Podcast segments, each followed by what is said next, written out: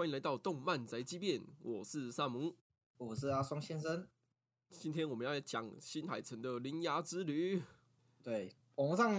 评价蛮两极的，所以我们就想说来讲一下。然后我是今天下午的时候才去电影院看的，蛮新鲜的想法。我去电影院，呃因为也也也差不多快下档。我看的，我其实我不知道是不是有加画面的版本呢、因为它后面好像有什么特别上映版，是不是？好像有什么特对，别绝对是，绝对是因为这个是已经下档之后再上档的版本了。哦，所以我那个已经算是特特别放映版就对了。对，OK，我先讲一下，我看完啊，嗯、我应该这应该是新海诚的作品里面，哦，现诶，他应该算是三大灾难，就是新海诚三大灾难里面觉得最没有那么好看的，我觉得不到难看，但是他应该是最可看度算是最低的，嘿，哎，所以呃，如果有很喜欢的人先，我我没有觉得他，我我先讲，它不难看，但是它如果是以一个一一个新海诚的电影来说的话，我觉得它没有到那么好看，但是以这三部来比，那如果再跟新海子前面的来比的话，又又不好说了。那我们先，反正因为它是灾难的三部曲嘛，那我就以这三部来做比较。如果十分的话，我应该只会给到七分。哎，你呢？那上午你觉得你会给到几分？我也是七分呢。对这部的感受有可能蛮接近的哦。哎，嗯，来，那就来探讨一下为什么我们两个都蛮接近到七分这样。你的名字跟那个《天气之子》都有给我一个不确定感，就是我在看那个整部剧的时候，我会一直在期待后面的剧情发展，我没有办法很明确的预测到后面会怎么样的进行，故事的发展会怎么进行，就是所以它会有一个不确定感，然后我会呃就是一个，就是这个我不太会讲，这部《铃芽之旅》就是它的剧情没有什么转折，那也目标也很明确，所以他会做什么事情，跟后面的剧情会怎么演，基本上都没有非常跳跃的发展，你就就很顺的把它看完了，所以完全没有让我就是为之一亮的一个兴奋感，完全没有。说真的，说到我觉得跳跃，我觉得有一个东西蛮跳跃的，哪哪个部分？感情线的部分。哦，你觉得他感情线嗯没有没有处理好，就是处理的不好吧？因为基本上林雅几乎可以算是一见钟情的对草太。哦，是啊，对，是因为嗯，撇除啦，撇除他们就是林雅小时候可能在尝试看过一次那个草太的样子，撇除那一次的话，应该算是一见钟情。对，对对对，那这个这个一见钟情后续倒贴感很重，就是女主角非常的积极，然后也这感情线处理就是从零到一百，就是一见钟说情。他没有办法进展，因为啊，男主角是个椅子，你能你 能有什么进展？他就是个椅子，是有进展了，至少是呃，对于男主角来说是有进展了。然后女主角就是一开始就已经一百了，我就觉得很倒贴。然后我想说，是不是因为有什么原因？因为他一开始说一句那个“我是不是在哪里看过你”这一句非常像搭讪的老套台词，可是我觉得他自己吐槽，官方对吐槽，他自己有吐槽，可是我觉得他可能是故意的，就是说他真的我在哪里见过他，然后埋下这个伏笔，所以不算是一见钟情，可能是嗯有发生过什么事情，只是我们不知道，然后他自己也还没想起来啊。可是如果好像也没发生什么事对情。，如果他说哪里见过的伏笔是刚才我说的第一次在就是小时候的时候在尝试看过那个男主角，那也不构成一见钟情就情，是恋爱要素对。没有没有什么，对我本来以为一见钟情会有更好的解释，结果还真的是没有。或者是说，呃，反正我觉得他那边应该如果用个男男主角以前曾经救了以前的女主角之类的，对这可能还会再再再再好一点点。我想讲一下那个，我一开始在看，就是你刚才讲的那一段，就是一见钟情那一段的时候，这个如果两个两个立场对调一下，一个你你想哦，诶、那个女主角先先骑脚踏车，然后她看到男主角，然后故意骑很慢，路这么大条，然后就故意要跟他擦过去，然后就好像 故意要去，就是闻人家体香那种感觉，你知道吗？然后回到学校，然后又想起一件事情，又跑回去去追追那个男主角。我想说，如果这个两个角色互换一下，呃，男女生的关系互换一下，哇，这个一定被当成变态，或是或是什么跟踪狂才会有的 行为，不是吗？我那时候第一第一个想法是这样子，这个就是 J.K. 的优势了。我觉得说，哇，你你这样子有够，如果你是男的，你真的是有够恶心，你知道吗？就是故意要跟跟人家就是擦身而过，然后就他自己也有吐槽，就很很像搭讪的那种剧情。但说真的，你要不是 J.K.，那真的很恶心。这样子，我那时候第一个想法就是这样子。我靠，你跟我有我有个恶嗯有我是够恶心，我是没有想那么多，我只是觉得说这个倒贴感好重，就是感情线的方面就是太跳跃了吧，就是连后工作都没那么跳跃。其实他的开场我都不太喜欢，你知道吗？因为呃，其实除了刚才讲的那个，因为他那边算是开场嘛，然后到女主角去废墟找他，然后他在那边虽然有一些人解释说说啊，他那个他看到了他梦境的那个画面，所以他想要呃尝试就是进去里面，然后在那边穿来穿去，穿来穿去。其实我会觉得说，呃，你要这样解释也可以啊，但是我觉得如果你一个正常人的想法，你有可能弄个两次，你发现你过不去，你应该就不会再去做任何尝试。但是我记得他好像弄了好几次，那我觉得违那边的违和感也蛮重的。哎哦，你说开门那边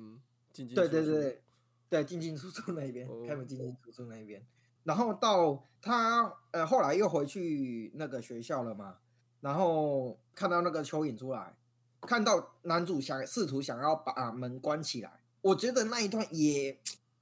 也蛮，我也我觉得应该是演出的问题，他怎么没有第一时间的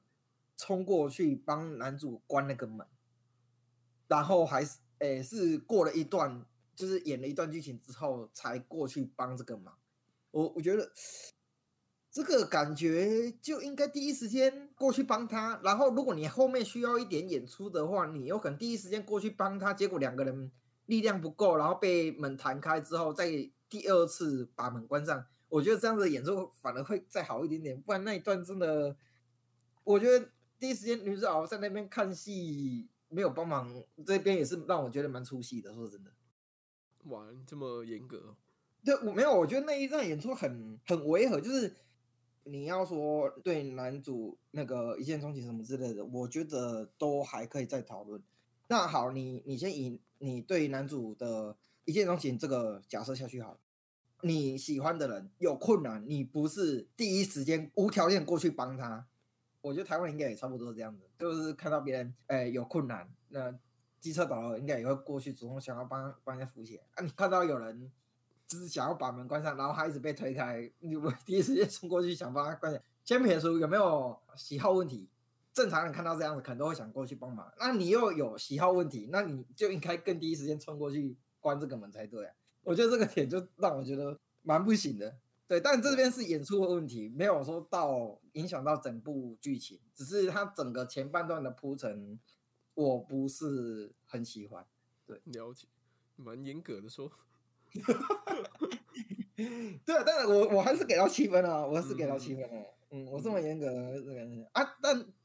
这这这个严格不代表说会毁掉我我讲这几个点，就只是单纯我个人的不喜欢。嗯嗯嗯，或者是说我觉得可以再更更好一点点，嘿，但并不是说呃，并不是说它会影响到整部剧情的观整个整部剧情的观影体验。那我讲一下，就是你刚才说的那两个点，以我的观点是怎么看 哦？好，你说，以以我的观点就是，一开始你是说那个门开开关关嘛，对对，然后他开了门之后看到尝试，然后又关起来，然后又尝试进去，然后又一直冲来冲去，冲来冲去，想要进到尝试里面，对然后这边反复的确认，我觉得是一种，当你遇到超现实的景象的时候，的确好像会这样。哦，你这样解释我还没还对我我比较你要一点点，对，你会就是有点 那种，就是脑洞大开，就是这是什么奇情，哦。然后你就一直一直弄一直弄，哇靠，这然后就过不去，然后他那边应该是想呈现那样，对，诶，如果是你讲那样，应该要表现的比较呃欢乐一点点，比较有趣一点点，因为就是遇到一个很新奇的事情，然后想要不断的去尝试那件事情。嗯，对就因为这东西的的那种感受它的话，应该要再该再欢快一点。他营造的氛围就不是这样，所以我对啊，觉得蛮 OK，我蛮觉得蛮 OK，它是一种很神秘的状况发生在你眼前，所以其实也没有那么欢乐，而且毕竟嗯。这个废墟已经很久了，它是在废墟的中心，那就是有点你在废墟里面走，其实就不是什么不是什么可以嘻嘻哈哈的对对气氛，对对对对对。对，所以、啊、然后尤其是废墟中心有一道很神秘的门，所以那个是应该是一个神秘感拉满的一个情况，然后又很出现超出常轨的事情，嗯，对，所以我才会觉得说，不像你讲的那一种氛围，就你你讲的那个，就是遇到就是没有遇过的事情，所以想要不断的去重复尝试同一件事情的那个心态的话，比较不是那种氛围这样。是吗？嗯，好，我我我我我个人啊，我个人是对这这件事情是这样看的啦。嘿我觉得那边除了那种意味以外，好像也没有其他解释啊，因为你会反复确认，就是啊 就是是那我 对对对，我自己认知啊。然后，呃，说到后面，你说没有第一时间帮男主角那边，对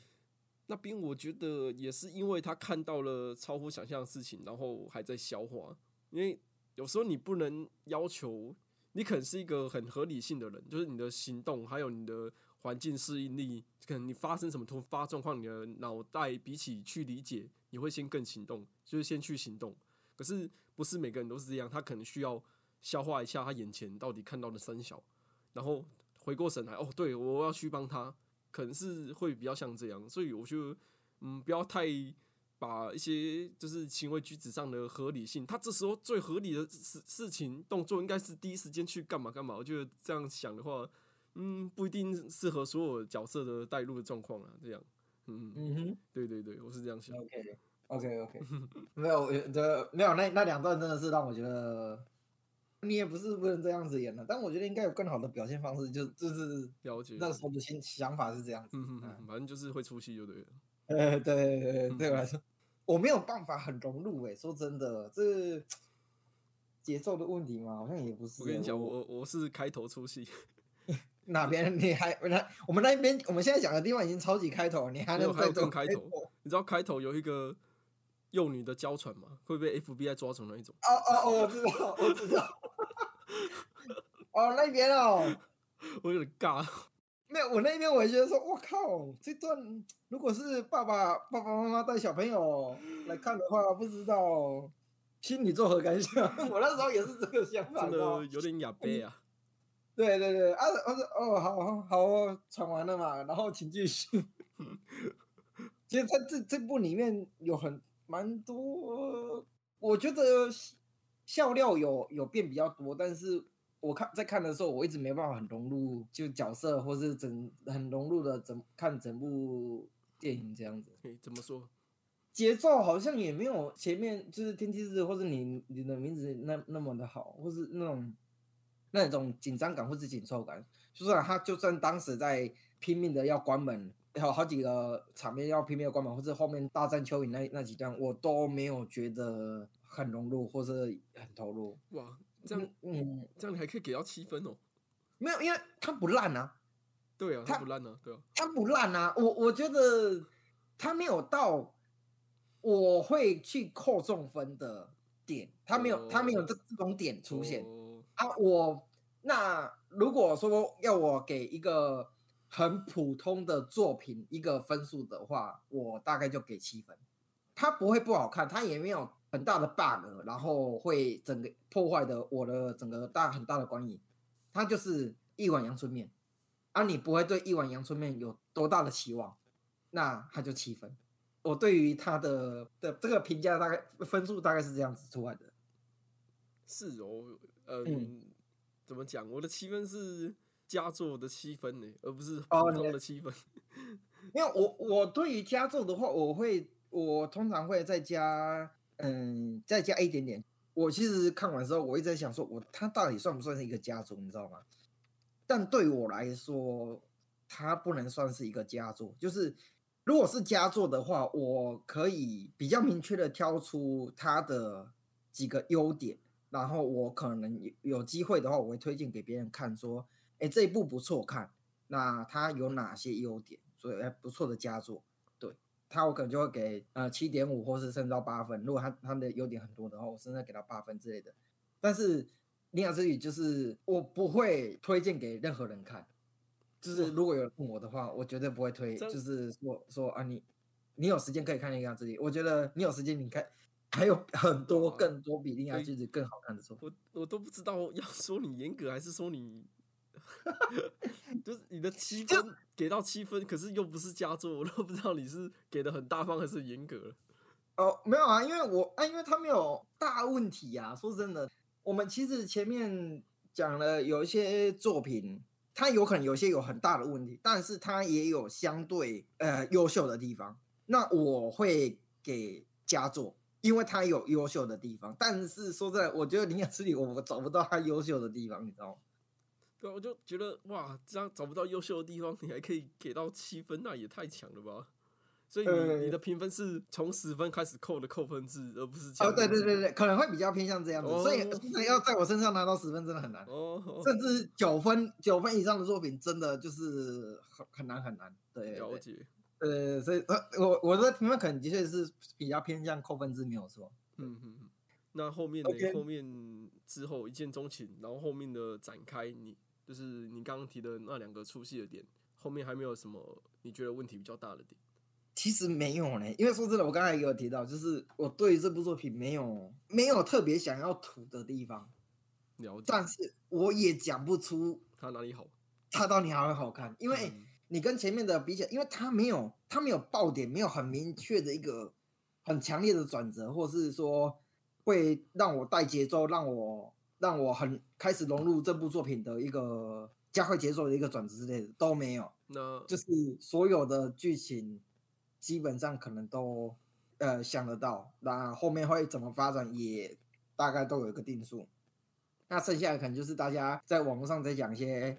彩蛋啊什么之类的，但是对我来说，呃，彩蛋是建立在你是一个好看的作品，然后大家分享彩蛋，你会觉得它更优秀。对我来说，它本身没有什么亮点的话，你在就嗯算有再多的彩蛋，我也不会觉得它有亮点。哦，那那我问一下，就是哎关于那个东京上空的那个超大型蚯蚓，还有最后开门之后直接总决战那边，那边你觉得这两个地方算不算一个爆点？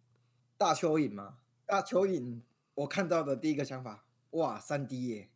我是说东京上面那个，对对，东京上面对啊，对啊，对啊，对啊，对啊，对啊！我我第一个看到的一个想法是，哇，三 D 也就这样子而已，我没有对他那有任何的，就是觉得，呃，因为其实他跑到那边，然后发说那个第二个石头那个掉了，我就我就那时候就想到说，哇，那应该要应该会有大超大型蚯蚓要出现，然后要发生超大地震之类的啊，剩下看看怎么去做封印什么之类的。对啊对啊，我那时候大对，所以它的出现没有对我来说有造成任何的情绪波动起伏，没有。了解，对，然后你说最后最后开门，然后最后大决战那边，其实也因为那个时候就两只猫要过去了，然后林雅原本也剧情安排就是要去那边找门，然后去救男主角，嗯，所以那边的发展其实也完全是可预期，就是，呃，男主角跟猫的身份互换，然后猫再回去当封印，两只猫再回去当封印，所以没有没有情绪波动起伏。我是，了解。那你你有没有想要讲一下的部分？我觉得比较想讲的，应该就是他妈妈给他的一个儿童座椅，然后缺一只脚，这个算是他妈妈生前的遗物啦。然后嗯哼，这个缺一只脚，我以为他这个东西是一个伏笔，然后我本以为他后面会回收，拿出另外一只脚，那那只缺的脚出来之对，就是这个东西蛮好发挥的诶，这个东西，嗯，对啊，我也在想这个东西耶，但是没有。发挥，好可惜哦，他没有收这个伏笔。但是，嗯，嗯，网上有些人说这是一个，呃，当然他有可能是蓝色窗帘啦。哦，那个有人说这个是在抑郁着，诶、那个三幺幺大地震的受害家庭，有些人离世了嘛，啊，所以代表那个离世的是缺缺了一只脚的家庭，对啊，但是，呃，即使缺了一只脚，男男主后来变成那个椅子了嘛，啊，他还可以，他还是可以很努力的去生活，然后去奋斗这样子的这样的一个抑郁啦，所以故意让他缺着这个脚这样子。缺一只脚是 OK，只是我嗯我觉得这个有一个伏笔啊，就是我以为这是伏笔，就这个脚可能缺失的脚会因为一些事件，然后就回来啊，没有回来也没关系，至少可能会嗯，因为尝试，然后看到过过去，就是知道这只脚是怎么丢失的，还是有什么特别的寓意这样。就是应该说，因为他原本他妈妈给他做的椅子是好的，但现在他缺了一只脚，那缺的这一只脚应该要有一定的故事。嗯，对啊，就是他至少就不是莫名其妙不见，然后就没有后续了这样。我我我也觉得合理。嗯，我觉得这样讲的话，其实因为毕竟它本来就是四只脚的，那你缺的那只脚、怎么缺的？这个其实是有一个很、很棒的发挥空对，间。你可以不要让它变回四只脚，一样是三只脚，可是嗯，这个伏笔看要解说还是就是用怎样的形式去回收，都好像比没有解释还要好一点这样。呃，对我这我那我认同这个点，我也觉得他这个地方应该可以再多一点操作。然后那个三只脚，你你说的那个的确是不算是蓝色窗帘啊，因为在新海诚接受访问的时候，他也有讲，就是这代表你生活中可能因就是有一些缺陷，可是你还是很努力的活着，你一样可以跑，一样可以生活。对，嗯哼，对对我我觉得这个这个意愿很不错，但是但对我来说没有什么加分。嗯哼哼，哎，然后我觉得大臣啊，就是那只白猫，嗯，也没有什么问题，只是我会觉得为什么它叫做大臣，然后因为它是好像那只白猫跑到电车上，然后大家可能觉得它很像大臣，然后叫它大臣，然后就开始 po 什么一些社群大城在哪网站那，边嘛？对对对对，对，然后 GPS 定位了。对，然后大家都默认叫它叫大臣，甚至会标记 hashtag 这个东西。我想说，为什么要叫大臣？然后说它很像大臣，然后为什么就是到底像什什么大臣？然后我去那个 wiki 看，他是说像早期的日本的内阁总理大臣，所以这个东西是日本人才能 get 到的点，外国人是绝对不知道为什么他叫大臣。我是无所谓，说真的，我说哦好，你要叫大神就叫大神。这很神奇啊！你看哦，白猫叫大臣，然后黑猫叫左大臣，左大臣啊，对，你就嗯为什么一定要一定要大臣？因为他他白猫是胡子是白色的，很像以前的总理大臣啊。黑猫呢？黑猫整只都有黑的欸，为什么它也叫大臣？这还是就是一个方便称呼的东西。反正大臣这个点对日本来说是一个很有共感的东西，可是对它应该是一个梗，或是说一个一个人物之类，他们有嗯可以有办法有共感，但对我们来说，就是一个没办法 get 到点的一个名词，这样。对对对对对，但对我来说，我其实就觉得，因为我我大概知道他这个可能是跟日本那边有关系，我们不懂，所以我没有对于就把它当彩蛋看待而已。但是其实你刚才刚好讲到那什么，我我刚好有想到一个想讲的地方，其实这个算是一个缺点，就他把戴成洗白的这个真的我不太能接受，说真的，他那个洗白的点，他直接就是前面大成明明就是很明显的一个反派，嗯，然后就是在搞事，然后最后突然讲了一句说：“哦，原来你你之前其实不是在捣乱，你是在带我们去各个门的那个地方。”我就啊，你你这样可以这么强行的洗白他，我真的是我不知道该讲什么欸，因为他前面的那个表演的演出方式，然后跟他讲话的方式。就很明显的一个反派，然后最后来了一句说说啊，原来你你是在带我们去门打开的地方，你是在引导我们啊，所以你是好的。我的发，我完全不能接受。这个地方他洗的太刻意洗白了，说真的，我觉得这太刻意洗白了。虽然可能后面为了剧情需要，但是我觉得真的不太行。我意外的可以接受。其实我本来 我本来觉得我会和你一样很难接受的，可是，嗯，后面我想一想，觉得好像其实他动机意外的蛮单纯的。我觉得是前面嗯有太刻意去营造他是反派这件事情，所以让我们就是他就是明显刻意误导。对，他是明显刻意误导，但是我觉得我误有点太过头了，你知道吗？如果要误对导，那有点太过头了。可是后面你知道他的动机之后，你就会发现其实他很单纯，只是前面的那个误导太刻意了，引导太刻意了。对，像是你说的那个什么，前面把他弄成坏人，的确就是在有一个废墟是那个摩天轮的那个废墟，对啊，对啊，对啊，对对对，他在站在那个最最明显。他站在摩天轮上，然后有个红光从下往上照，根本就超级坏人脸。那边他的反派的，就是我我我一开始就觉得，哇靠，这么这个角色塑造这么贱哦，这么这么这么靠要这么好，知道吗？嗯啊，结果后面因为其实它里面还有一个点啊，我不知道，因为你前几天你有讲说说。呃，你还有一个弄不明白的地方，你你因为你好像二刷嘛我，对我是这样讲，我二刷了，我还是看不懂那个点。呃，我以为你你在讲的是就是这只猫哎、哦，没有，是另外一只猫。哦，另外一只猫，OK，没关系，那我先讲这只猫。嘿对对，等一下让你讲一下另外一只猫。好，这只猫，这只猫它它一开始就是黏着女主，然后一直表达说说女主应该是要应该是要喜欢他的，或者说是他们关系是很好的。对，所以我一直在想说，这只猫应该跟女主应该有点什么关系吧？或者是说，你不要跟我讲说，他就是因为救了他，然后就喜欢他。我觉得这真的太薄了。你只有这样子，然后就从头到尾黏着，然后然后还害害着男主，就他代替你成为祭品，就是帮忙镇镇压那个蚯蚓。我觉得这个有点有点太过了，知道吗？因为如果你你既然是喜欢女主的话，应该是呃，他这样子操作变得太过反派了。对啊，那我从头到尾他也还是没有解释说，就是他们两个的关系，或者是说他到底为什么这么喜欢女主。当然，我们可以去解释说，啊，因为他呃不懂事，他是天真无邪的，所以他就是因为女主有喂他吃饭，所以他真的很喜欢女主啊。如果你要这样解释，那没有问题。但是我觉得对我来说，这样的解释真的是太浅薄了。如果就只是因为这样子，然后要到去加害男主的话，就会让我觉得说，哇，那你这只猫也真的有过病态。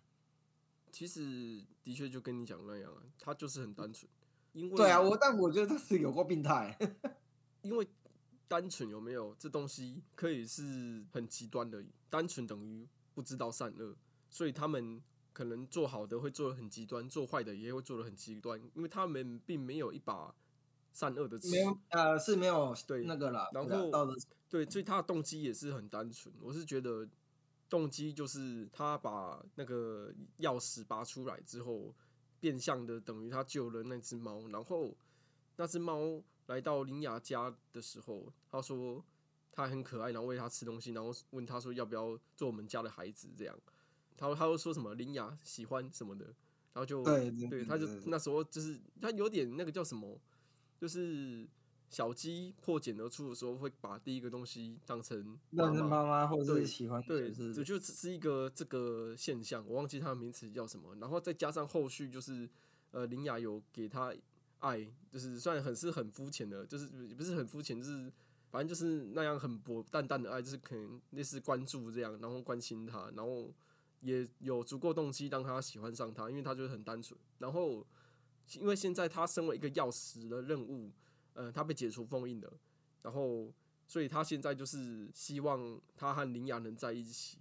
男主角就变成是第三者，会破坏他和林雅独处的时间，所以他就把钥匙这个责任顺带的就直接转移到了那个强就是行转移诅，反。正就是诅咒诅咒男主啊，反啊男主消失了，他呃他就可以跟你啊，就是其对实我也大概也看得出来，只是嗯嗯嗯我我没有那么能能接受这个嗯嗯，这个剧情走向，嗯，因为我觉得新海诚，因为这样子其实看起来很很恐怖，你知道吗？呃，例比如我们看其他的那种，呃，有可能比较有一点有点精神病那种那种那种态度，你就会觉得哇，这一思极恐的那种感觉。我觉得新海诚感觉没有要那么表达这个东西，应该说，其实越是单纯的东西，有时候就是越容易往极端的方向去走啊。然后那只猫也是很自私的，想要独占林雅，这所以导致后续的发展。然后直到那个男主角草太变成要死的时候，然后那只猫白猫就说，就是终于是剩我们两个了，那个林林雅，然后可是我们可以那个在一起，对对，然后他就不知道他这样做真的是会让林雅整个恨他到入骨，然后所以他后面才知道，就是说他做错事情了，就是他有点就是你为了你喜欢女生引起他注意，然后去捉弄他，然后让他变讨厌你，他做过头了，然后他才这样发现，然后这个时候他就变成那种当初刚出来就是瘦瘦弱弱的样子，很很虚弱、很瘦的样子。一开始林雅说要不要当我家孩子，他是嗯突然变得很饱满，就是很健康的那个就样子。是吃了几根鱼干，然后就人就活过来那样。对对，所以我在猜他是不是就是体态的变化是取决于有没有人在就是爱他还是关注他之类的。然后，所以后面林雅恨他的时候，他才会有这样的变化。嗯嗯嗯，这个这个不知道，对，嗯但我也知道他解释的方向跟那个别人可能会怎么去理解这个东西。其实我，哎、我自己很清楚，只是我个人没办法接受而已。对，嗯没事。因为我觉得这是一个盲区啊，就是有时候你想太复杂，呃，事情意外的单纯。哦，没有，我也大概也知道别人会怎么去解释这一段，对跟跟那个就是他怎么去吸收这一段。那我我我也知道啊，但我看这一段，我觉得没有，因为其实应该也有一段，也也有一部分是因为他太把他反派塑造的太恶，然后后面又又这么这么单纯的洗白，我觉得我个人不喜欢啊，哎、嗯，个人不了。解了解。那后啊，续啊你要讲一下黑猫吗？黑猫，好，我只讲一下黑猫。嗯黑猫就是左大臣啊，就是他其实就是白猫黑猫对应东钥匙和西钥匙，然后钥匙就是封印那个蚯蚓的那个点，反正就是有两个点，一个在西日本，一个在东日本，类似这种感觉。嗯哼。然后这个左大臣黑猫的出场那一边，我超级无敌看不懂，就算我二刷了也一样。哦，你是说他他控制心灵控制他阿姨那一段？对，就是就是他有点附身在他阿姨身上，然后有一个黑色的特效，然后让他讲出很不好听的话。我不知道这边，嗯，我一直很试图理解他这边的用意。就是我一开始看到这个出场，我超级无敌怪，脑中闪过好几个可能性，说难道这只黑猫是坏蛋吗？还是说？嗯，他这样做用意是什么？想要阻止领养吗？反正就千丝万绪，就是很多种可能性。我说他就是不知道他这么做的用意是什么。可是后面没有，后面他又很乖巧的，帮忙帮忙去封印。对，我就哈，你就看看不懂，你知道吗？就这这黑猫到底在在干嘛？他想干嘛？他有一个中间呃，那那个男主的那个爷爷嘛，应该算爷爷吧。对对，哦，那那个在在病床那边啊，他有看到黑猫，然后他有点像是在用叙旧的方式跟他跟那个黑猫打招呼。对啊对啊，但是他其实没有去详细的讲说他们的关系到底是什么关系。对，其实当然有可能要去看他小说，然后去补充内容吧，这个部分的。嗯，有人是说那边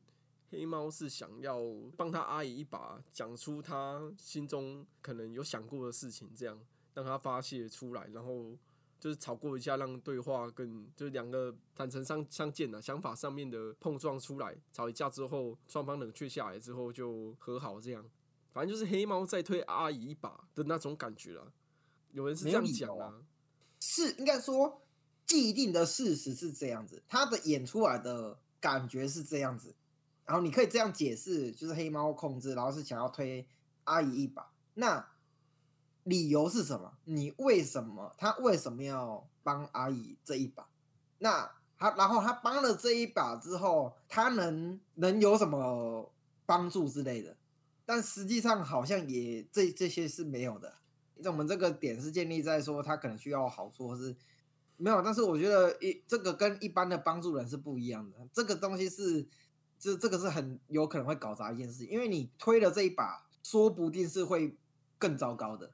他讲出来之后，可能两个是会完全决裂的，因为他他当时讲的话是很激烈的，是有可能会导致他们两个完全就此就是完全决裂、完全断了关系的。呃，可能黑猫有迷之信心吧，他觉得他们两个的 感情很好，可能吵过一架之后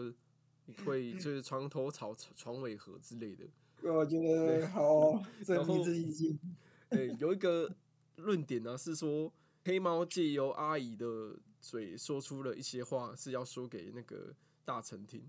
哦，就是类似说什么我后悔领养你之类的话，是想要说给大臣听。因为林雅有说过，就是要不要当我们家的孩子，然后呼应到说阿姨那一句，说我后悔说领养你，就早知道当初不要领领养你这样，然后有点像是在说给大臣听啊，让大臣就是不要再追着林雅，就是想清楚自己的使命，然后回去当药师。我觉得这个有点，至少当下演出是不会让我真这样想的。就算他有这个意思，隐喻了，对，所以我觉得这个东西有点蓝色双脸。对，老实讲是，就是这个解释我是没办法接受，因为我看了二刷，我还是觉得我看不出是这样的意思。不知道可能是我比较笨。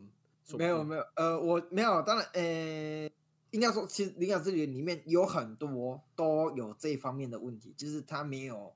他是隐隐约的带过，但是你有可能是要去，呃，就跟我刚才讲的那个爷爷在，就是很隐晦的跟那个黑猫打招呼，然后用一个很叙旧的的口吻去讲。那这个东西他其实也都没有解释啊。那也有就是等于是说这些东西你要再去看他出的小说，然后去补充他的他那这些内容。啊，但我觉得这个就是演出的问题。表示他故意要塞这些隐晦的东西，那他也不跟你讲清楚啊。但对我这种只看电影或者只看动画的人来说，我不会去看你的小说，那我对于这个地方那就是一个问号。那对我来说就是一个不好的点，因为这边是左大臣第一次出场，然后他用这种方式出场，我就是好像这一小段的资讯量有点多。我不知道这个是黑猫出场之后，然后是要彰显他是一个坏蛋的个性，还是说他控制阿姨？哦，这所以他能力是可以控制人的心智。他控制他阿姨说这些话是有什么用意？不是太太多，你知道，就是资讯量太多了，我不知道他到底想表达什么。应该说，如果他这一段后面有相对应的发展的话，其实是好看的，但没有。反正这段让我蛮困惑的。意义不明。一对，就对我来说是有一点意义不明。就算我听了解释之后，我还是觉得他这边就是黑猫，因为黑猫刚出来，我第一个怀疑，甚至会觉得哦这黑猫是谁？为什么会有一只更大的猫出来？你懂我意思吗？我就那个时候，其实他最早出来是在他爷爷的病房那边出来的，就在更早之前。但我那时候他黑猫出来的时候，我没有觉得很异样，嗯，因为但是他控为什么要控制阿姨这个点，其实我也无法理解，我也无法理解，我只是哦好。你做这一段的用意，这整帕的用意，就是对我来说是意义不明的。当然，如果你说你小时候有解释，那再说吧。嗯嗯，我认同你，你对这个这段的困惑，我也觉得是这样。这段是比较困惑，然后因为我们这现在都是把我们觉得一些比较嗯觉得不好或者有疑问的东西的地方提出来，这样。我们不没有要慢慢的一个一个去，就是说啊，分析故事大纲还是这样，因为蛮多人都分析过了，所以我们就聊我们想聊的。啊，当然这部作品也有它很多好的地方。嗯，前面啊，就是因为台湾的翻译其实比较拿林雅在旅行这个点来拿来做翻译，所以他才翻林雅之旅。然后日文的话是比较像是林雅关门，然后对。是这个意思，因为他的确是关蛮多门的嘛，然后关门也有点意味着说，关上这道门后就是重新出发，呃，就是把悲伤留在这边。对对对，好，我们后面继续向前看，这种那种概念。对这个抑郁在，因为这毕竟还是就是讲蛮多三一大地震的那个。这部的主旨，他算是有完全贯彻到了，他就是想要去，嗯，借由这部作品，然后去带动一些，就是带领一些三一还没有走出伤痛的人，看，希望看了这部，大家可以再往前。往前走，往前看那种抑郁，就是这这是有的。但是以商业上来说，这部应该是三部里面比较不商业的。但是它有可能也是刻意做的比较不商业。这个题材其实不能说不好，只是说对一些年轻世代的人，可能比较没办法对这个题材有共鸣，对共鸣度会比较低一点。因为嗯，如果你的大地震的概念只是从报纸或知识上学到的，那其实很有限。嗯，比起那些真的经历过灾难的人，然后这一点又显示在我们的主角林雅身上。我觉得就是那种经历那种大难不死的人，他们会比较珍惜当下，然后看清生死啊，看自己的生死会没那么重，所以他才会就是为了帮这个。只是一见钟情的男主角，然后去做就是这种大冒险的事情，就是可能会不小心会丢失性命的那种举动。对对对对，他做很多危险的动作，像是从嗯桥上往下跳之类的，或者是爬上那个摩天轮之类的，很多啦，很多危险动作。对他就是有点很看清自己的生死，他不怕死，因为那种 就是大难不死的人，都是都是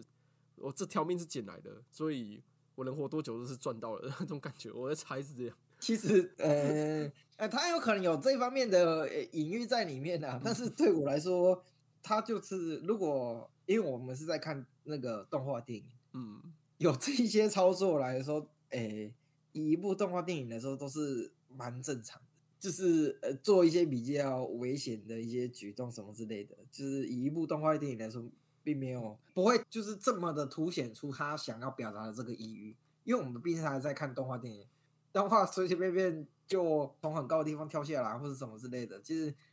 呃，如果说你是一个真人电影的话，他可能可以再带出他想表达这个东西，可能会再更深一点点。但是他我们看的是动画电影，我就对于你刚才讲的这个地方就没有那么的更能体会这个东西了，因为啊，动画不就。常常做一些很夸张的东西嘛，就是一平时看动画的理解都是这样子。对啊，是这样没错啦。不过我是有 get 到这个点的，因为我觉得以他跳跃的感情线来说，他绝对没有动机做到这种程度了。所以我就我宁可相信他是有这个成分在。OK，那没问题，那没问题。对啊，对啊。只是呃，他但是我还是必须要讲他的。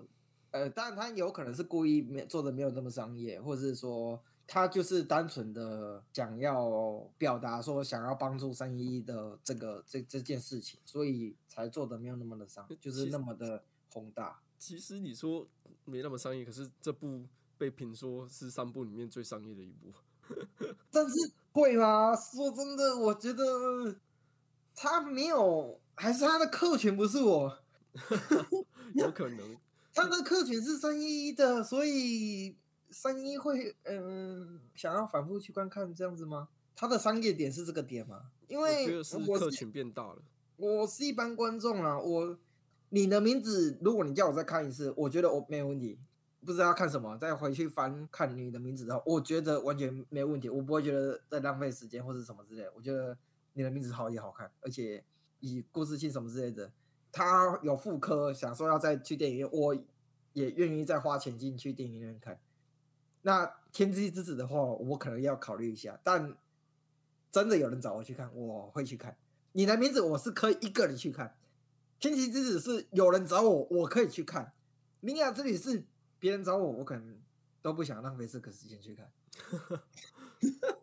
这就是他的，他完全没有 get 到我的点呢。他的。他真的是最商业的吗？还是我真的蛮疑惑的，因为他没有商业的点啊。客群变广这一件事情，可能就是就更迎合迎合的受众更多这一点应该要这样讲。好，哦，但他可能没有迎合到我啊，所以我没办法感受到。嗯。我看完你的名字跟天气之子，再看这一部的话，会蛮对我来说其实蛮失望的，就是我没有看到我想看的。对，并不是说什么感情线的部分的问题，因为感情线的部分的问题一直以来都算是呃新海诚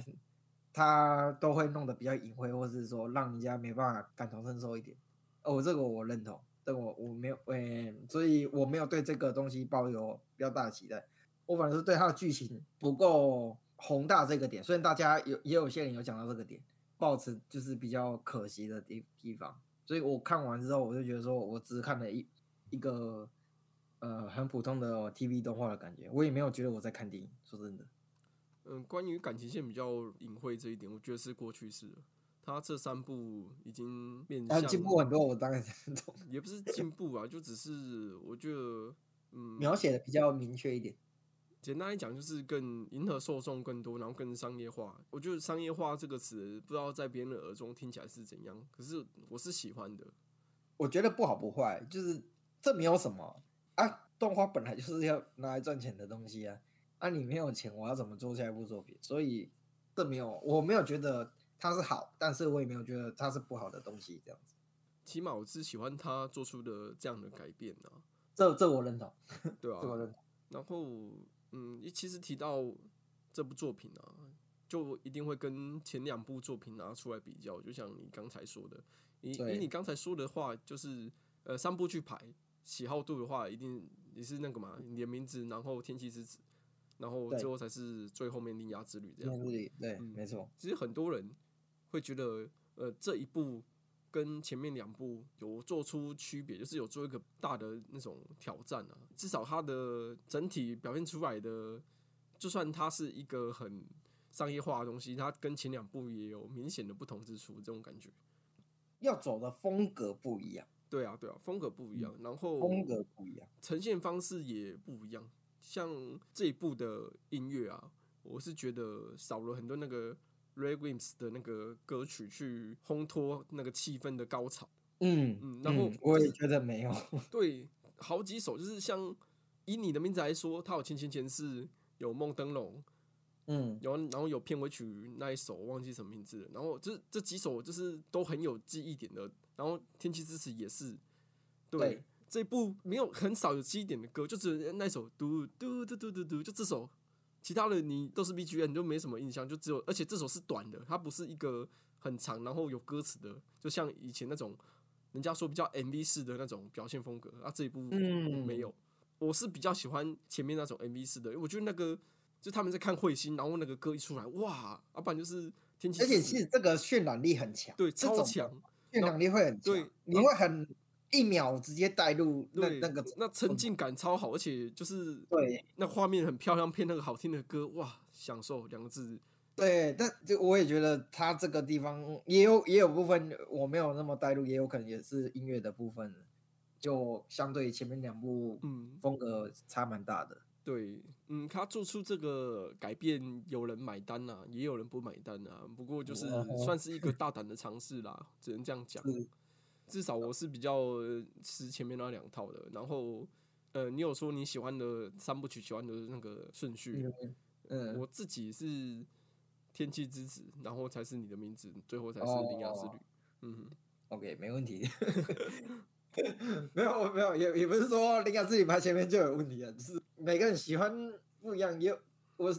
就像你这样的，有可能有人比较喜欢铃芽之旅的这样的风格，或者是说。他可能比较能在这部作品里面整，就是找到一些共鸣，因为其实呃，网上有人讲说，因为前面的两个两个灾难是比较夸张一点，就是我们可能不要，你的名字是那个陨石嘛，哇，这个这个可能一一辈子可能都不会遇到啊，天气之子就是淹水，有可能也也有人有可能一辈子都不会遇到那么很夸张的淹水之类的。嗯，对，但是林雅自己是地震，我们身处台湾跟日本这两个在地震带上面的国家，应该是很容易遇到地震，所以可能相对于有些人比较有容易产生一些相对应的共鸣之类的。对，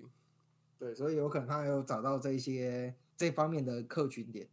啊，有可能也有比较有可能有经历过，虽然我们我们两个年纪是都有经历过那个九幺幺啦，只是。我们那个时候我们两个都很小，所以我自己是没有完全没有记忆点，对九幺完全没有记忆点，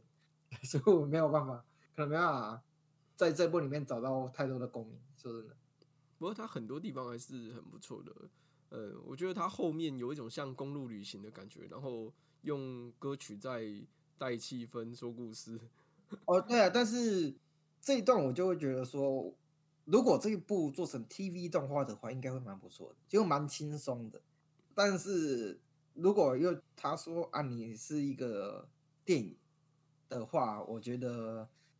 就有点，当然轻松是轻松，那但我希望会在我看电影再给我更多的一些高潮，或者是说更给我更多的冲击这个部分。嗯嗯。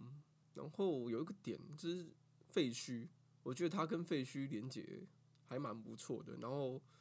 题材也是说新海诚作品很强调人与人之间的那种嗯牵绊啊，然后生活连接啊，对连接，然后你生活的这个城市啊，就把这些人连接在一起，那然后缘分什么那些东西，而且他一路上也。林雅是一边旅行，然后一边受到很多人的帮助，然后这个就很像，嗯，三一一的时候，不管是三一还是任何国家地震啊，然后可能有人有钱捐钱，有力出力，然后互相帮助，然后度走过这个特别低潮的时候，然后互相鼓励，这样有这样的寓意在，嗯，其实还蛮不错的，就他探讨东西是还不错，只是，嗯，他的这个这次的故事调性，我觉得比。前两部更就是那钥匙还是什么蚯蚓的设定，比前两部更怪力乱神一点。老实讲，也不是说不好了，也不是说不好。没有啊，前面两部也算是蛮怪力乱神的。我觉得没有这部那么明显，就是啊，有很就是一些锁门，然后有些特效，然后有另一个世界的门那样，都没有那么明显。呃，然后甚至有这个职业，对，就是关门师。关门师这个职业，对啊，对啊，对啊。嗯，然后跟废墟连接，我觉得还蛮棒的。哦，废废墟，废墟其实也有点，就是也也算是一种隐隐喻啦。就是之前大家在生这边生活的啊，因为三一那时候有海啸嘛，也淹过，把一些地方给淹掉，然后那边也都变废墟了。其实应该就是类似在隐喻这这方面的一些故事，就是之前人们在这边生活，然后因为他其实要关门的时候也要去。就是倾听，就是以前人在在这边生活的一些声音之类的，对，然后再关门这样子嘛，就是其实这些其实都有带到一一些隐喻出来啦，对啊，啊，所以嗯，有遇过这些比较大的一些变迁的人，可能会真的会对于这部就是蛮有共鸣的。可能这些可能这些小东西可能都会是一个不错的一个类，但是我看了我没有办法 带入任何一个点，嗯，就就蛮可惜的，蛮可惜的。对啊，但也我觉得这一部跟前面两部的差异性也蛮大的，所以有可能我在在看的时候也有一点预期心理，想要看到前两部的一些嗯大场面的一些效果，但是这一部其实是没有。对，所以我相对对。这部的评价就再拉往下拉了一点。对，可是我还是嗯支持新海诚去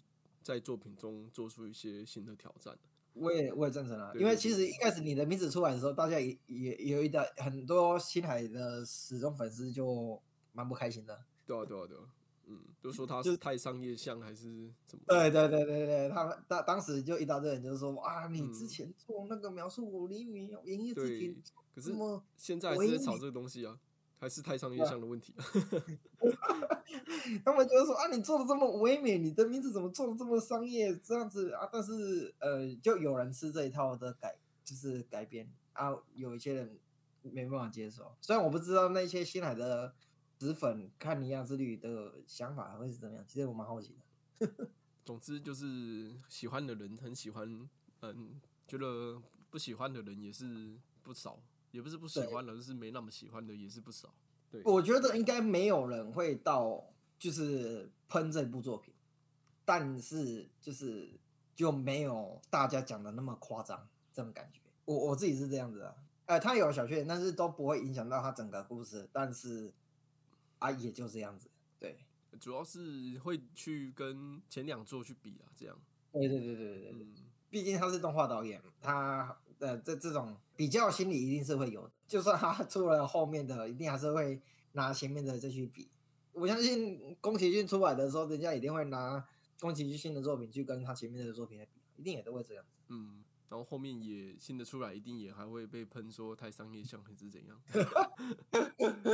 不好说，不好说。哎、说不定改天新海诚走回他以前那种就是唯美的老套路，服务一些他老粉丝的时候，结果人家新粉丝就喷说：“啊，你之前的商业像怎么不见了？就是怎么又回，就是做那些人家看不懂的动画嘞之类的。”走回头路，